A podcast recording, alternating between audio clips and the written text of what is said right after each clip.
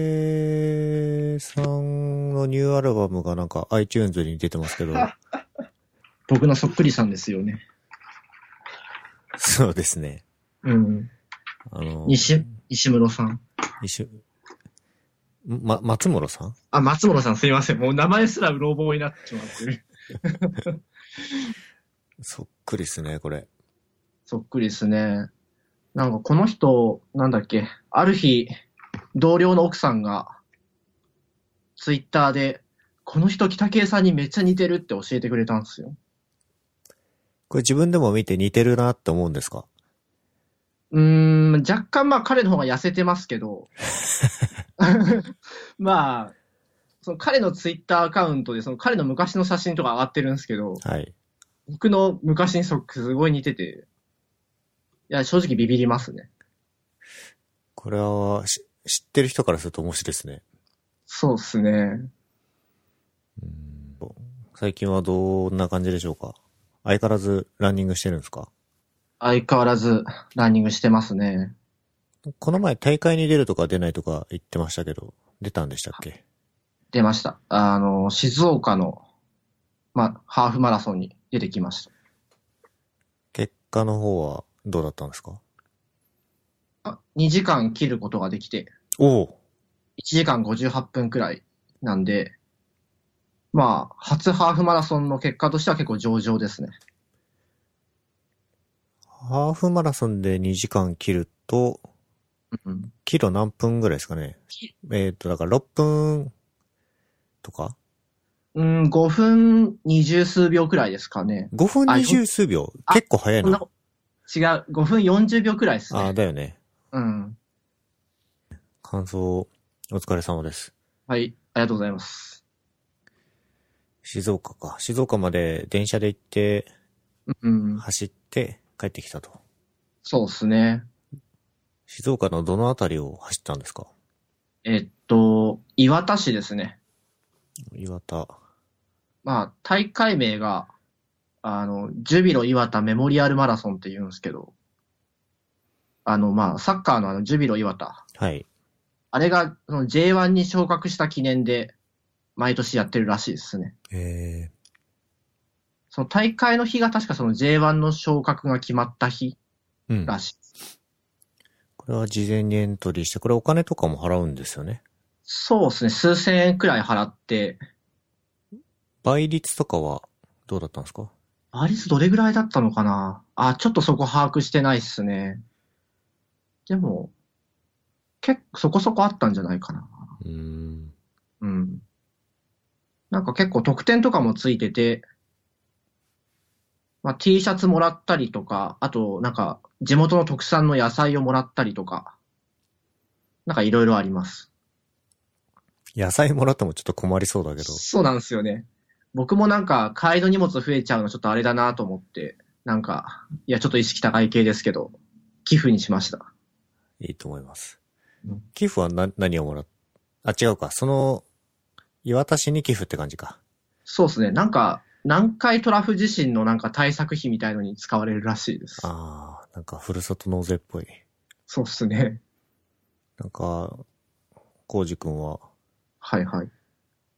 なんか自分のランニングの仕方をうん。計測しに行ったり、なんかいろいろ工夫してるみたいなんですけど、はいはい。北圭さんはどうなんですか僕はですね、えっと、一応、そのランナーのサポートの施設に通ってて、計測とかはやってないんですけど、なんか、足の状態見てもらったりとか、あとストレッチとか、筋トレの仕方を教えてもらったりとかしてますね。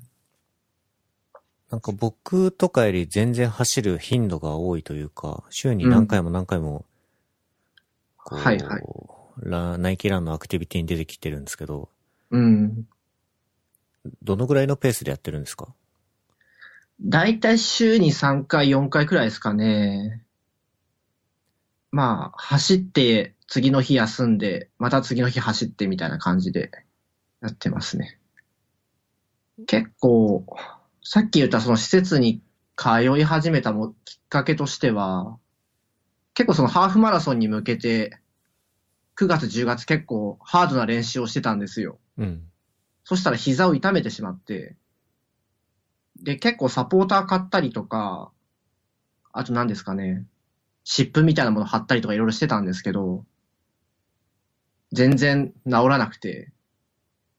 で、なんか、友達が、まあ、ランニング、同じようにその膝痛めた時に、なんか通った施設があるよって話を聞いて、あ、自分もそこ行ってみようってなったんですよね。これは、膝を痛めたのは、なんだ走り方が悪かったとかそういうやつですかうん、なんか、ケツ、おそらくなんですけど、多分、筋肉が硬かったらしいんですよね。。なんか結構その膝が痛いのって、ただ膝が痛くなってるわけではなくて、その周りの筋肉が硬かったりとか、あとは足が歪んでたりとか、結構いろんな要因が重なってやっぱ起きるらしくて、だから一概にこれが原因とかはなかなか言いづらいらしいんですけど、あーうん。でも僕の場合はおそらく、うん、筋肉が硬かったのが原因ではないかという話でしたね。その施設に通って、まあ、筋肉を柔らかくするじゃないですけど、いろんなこう、コーチングを受けるわけですよね。そうですね。で、その辺の症状みたいなのは改善されたんですかあ改善されました。あ、すげえ。うん。さすが、そういう専門施設だけはあるんです、ね。そうですね。あとなんか若干足の歪みもあったので、それを矯正するためのソールもちょっと用意してもらって、普通のランニングシューズの中に、まあ、敷いては、あの、走るみたいな。そうですね。なんかそれ足の形に応じて変わっ、なんかだんだん形状が変わるソールで、走れば走るほど馴染むというやつらしいですね。へえ。でもなんか、そのソールのおかげかはわかんないですけど、すごい長い時間走っても、あんまり足痛くならなくなりましたね。効果てきめんじゃないですか。うん、効果てきめんっすね。まあ結構いいお値段するんですけど。たっか、これ。高いんですよ。ソールで6480円ですか。 そうです。まあ、北系さんはいっぱい稼いでらっしゃるので。いやー、僕正直その施設通い始めた時、金銭感覚ちょっとおかしかったですね。 そうだ、それ施設の方はいくらなんですか施設の方も、一回、まあ4、5千円ぐらい。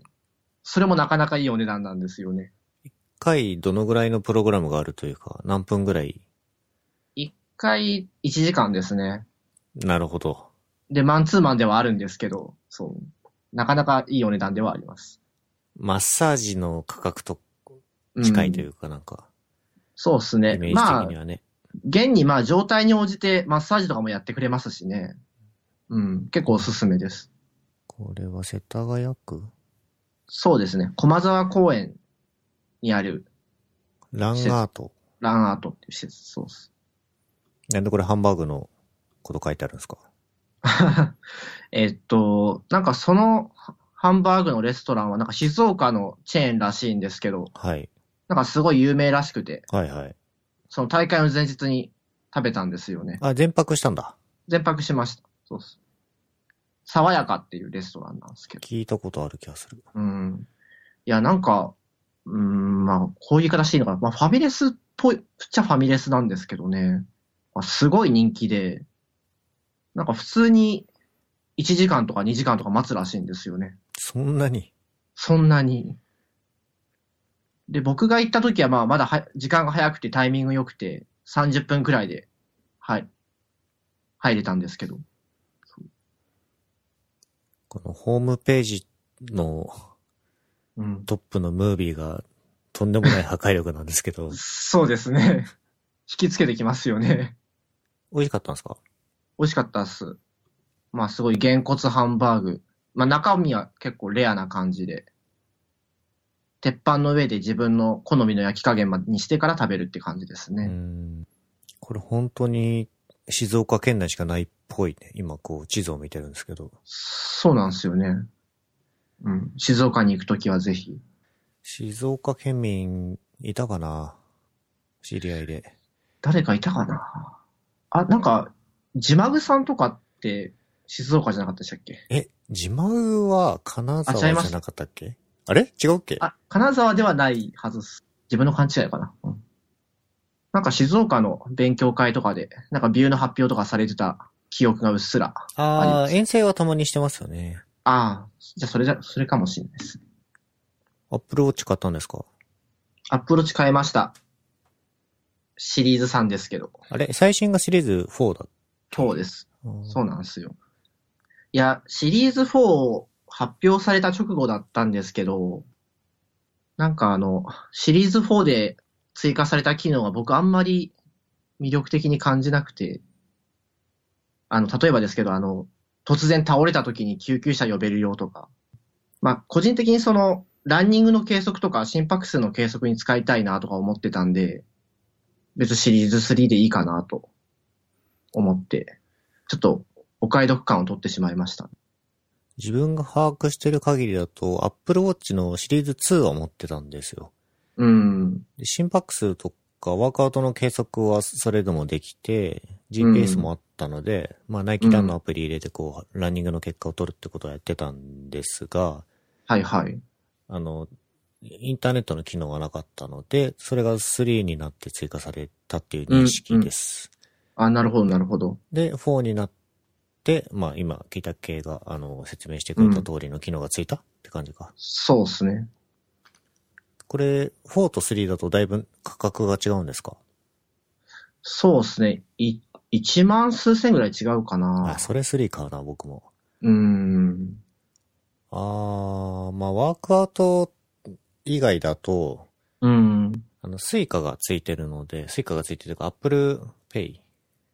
あー、あの、フェリカの通信機能を備えてるので、あ、2でも使えたんですけど、はいはいはいはい。まあ、電車に乗るときとか、あの、アップローチで改札を折ったりとか、はいはいはい。会社の、何ですか、その、P で入るやつはいはいはいはい。もそれでしたね。あ、そうなんですね。あ、なんか僕、ワークアウトと心拍数測る以外何に使えばいいのかとか書いておきながら、実は毎日改札通るのに使って ました。 なんかもう体に馴染んでしまってて。ちなみに時計右手と左手どっちにつけてますか僕は、左ですね。改札、なんかグ、グリってなりながら通ってるってこグとでリすか、グリってなりながら、うん、そうなんですよね。なんで左につけちゃってるんだろう。まあでもなんか、いうん。一回そう思って右につけたこともあったんですけど、右も右でなんか改札通りづらかった気するんですよね。こう、手のひらを上にして、そうですね。右腕を出すことになるので、ちょっとこう、体勢的には、どっちにきついんですけど、うんうんうん。左手よりはマシかなっていう。そうですね。改札以外だったら、うん。右手でも左手でも五分五分という、ま、というか、なんか、うんうん。ね、あの、レジで左側に、その、ポートがあったら右手でグリってなるんですけど、確かにまあ、そ確かのに。頻度的には多分、やっぱ改札は絶対通るので、うん。っていう理屈で右手につけてましたね。なるほどなるほど。ちなみになんかお仕事中って時計外します僕今つけてないです。あ、なるほど。なんか右手だとなんかマウスとかに当たっちゃったりとかして、ちょっと気になるかもしれないですね。あ、僕の場合はあの、OL 線ユーザーになってしまったので、あ、なるほど。 Apple Watch そのものを売ってしまいましたね。ああ、なるほど。そういうことなんですね。あのパスモって入らないじゃないですか。うん。ちょっとこの話で思い出したんですけど、えー、キャッシュレス運用してますかキャッシュレス運用、うん、そんなに心がけてはいないですけどね。普通に Apple Pay は使いますみたいな感じうん、そうですね。あと一回、財布を家に忘れちゃったことあるんですよ。はい。うん、でもなんか、なんとなく、まあ、いき財布なくても一日過ごせるんじゃないかみたいな気持ちにその時なって、 まあ、過ごせましたね。それは全部 Apple Watch で、 Apple Watch とかなるほど。 iPhone とかで。うん。会社のゲートをくぐるときとかってそういうのじゃ入れない。入れないんすよ専ね。用のゲートが、あ専用のカードが必要。うん。でもなんか企画的には、なんだったかな。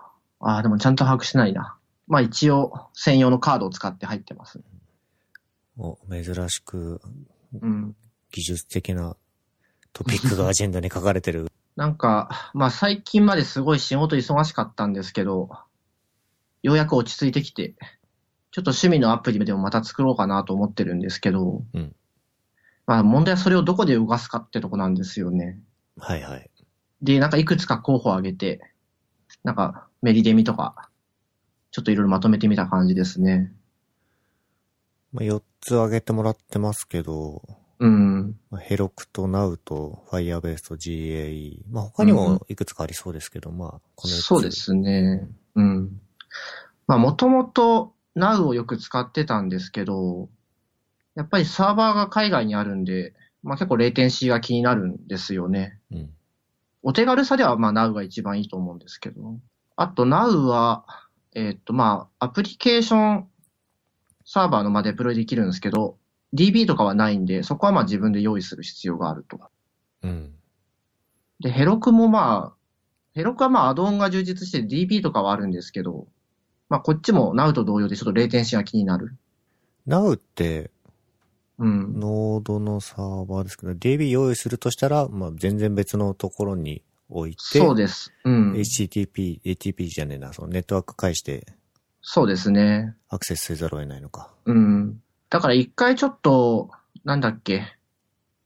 一応その海外のサーバーに DB 用のサーバー立てて繋ぎに行ったことあるんですけど、やっぱりちょっと繋ぐまでに時間かかってしまって、レスポンス返ってくるまでちょっと時間かかるんですようね。ん。うん DB はね、インターナルでアクセスしたいですね。そうなんですよね。この中だと、ううーん。ん、ヘロクはやっぱお手軽に感じますけどね。そうですね。まあ、ヘロクも、まあ、MySQL のアドオンとか、PostgreSQL のアドオンとかあるんで、それ使えばいいのかなって気もしますけど。でもファイアベースとかもいいけど、これは多分、ノードのサーバーとか置こうとしたら使えないそうですですよね。ね。完全に静的なファイル置いて SPA とかだったら、ファイアベーそうスっストレーすジね。うん。とか使えば、あ、ファイアベースストアか。そうですね。まあ一応ファンクションの機能とかもあるんですけど、まあノードがそのまま動くというわけでもないんで、そうね。うん。 RDB も多分使えないよね、これ。そうですね。うーん、ヘロクが一番この中だとバランス良さそうですが、あんまり僕は GAE 使ってないから、なんとも言えない。ああ、これどのぐらい無料で使えるんですかどのぐらいだったかな。まあちょっと具体的な数がパッと出てこないんですけど、個人の趣味アプリぐらいだったら多分お金かかんないはずっすね。これ何アプリケーションも置けるんですかそうっすね。で、一定数以上アクセスがあると、うんって。いう感じか。そうですね。まあ、GAE の方は東京リージョンがあるのと、あと、まあ、クラウド SQL っていうその GAE とは別の DB のクラウドのサービスあるんですけど、同じネットワーク内でそれにつなぎに行くようなこともできるんで、まあ、さっき言った DB のなんか接続にかかる時間気になるみたいなのは多分解消できるのかなっていう気がするんですよね。 GAE 使おうとすると、うん。 GCP のプロジェクトを使って、そのプロジェクトの中で GAE の設定してとかってやることになるじゃないですか。うんうんうん。ちょっとそのコンソールの学習コストはあるかなとは思うんですよね。ああ、確か。に。そうですね。ヘロクとかだとブロックファイル書けばいいので、確かに確かに。割と簡単かなっていう印象うはん。あります。ただまあ、ね、いろいろ便利は便利なので。そうっすね。ここに出てきてないんですけど、ネットリファイとかだいぶ使いやすいとは思いますけどね、僕も。ああ、そうですね。静的ファイルのホスティングだったらもうネットリファイですね。動的なもの書けないけど、GH ページズとか。うんうんうんうん。まあ、アプリだとね、でもノードは我々にとっては前提になりそうなので、そうっすね。ヘロクか GA になるのかなうん。なんとなくそんな感じにななりますね。趣味アプリっていうのはどういう技術スタックで書いてるんですかそうっすね。まあ、ノードとか、まあ、結構いろんな技術試してみたいなという気持ちでやってて、Go とか、あと PHP7、7とかも試してますね。うーん。Now はあんまり使ってないなうん。なんか、別に疑ってるわけじゃないんですけど、ええ運営会社のうん。ゆ行く先っていうのが本当にうん。こういうホスティングサービスで食ってく気があるのかわかんないところがあるので。ああ、そうですよね。何でしたっけツイート、ツイートみたいな名前の会社でしたっけゼゼイトゼイトゼか。わかんないです、ゼイ読トみ方が。うん OSS 側は結構好きですけどね。そうですね。ネクストとかもやってますよね、確か。ネクストとか、うん。こう、やっぱなんかセンスがあるやつそうですね、そうですね。うん。確かなんか最近、その、ゼイトはい。がなんか、ノードで書いた CLI のプログラムとかを、なんかバイナリ生成するツールとか発表してませんでしたっけあー、それは、最近ではなくだいぶ前だけど、うんパッパケージかな、ッケージか。うん ?PKG ってやつですね、多分。うん、うん、うんうん。これとか、あと、ハイパーとかもそうかな。うん、うん、うんうん。あの、ターミナルエレクトロのターミナああ、ありましたね。ル。まあ、あとネクストか。ネクストといえばナクスト使ってますかナクスト使ってますね。まあね、北竹さんといえばね、ナクストですからね。そ、そうなんですかね。 まあまあ。ああ、でも、まあ、副業先とかが多いですね、ナクストは。お手軽なんですよね、やっぱ。うんうん。まあ結構レールがもう敷かれてるので、まああと必要に応じて、まあなんか設定とかカスタマイズもできますし、そのバランスが良い感じはしますね。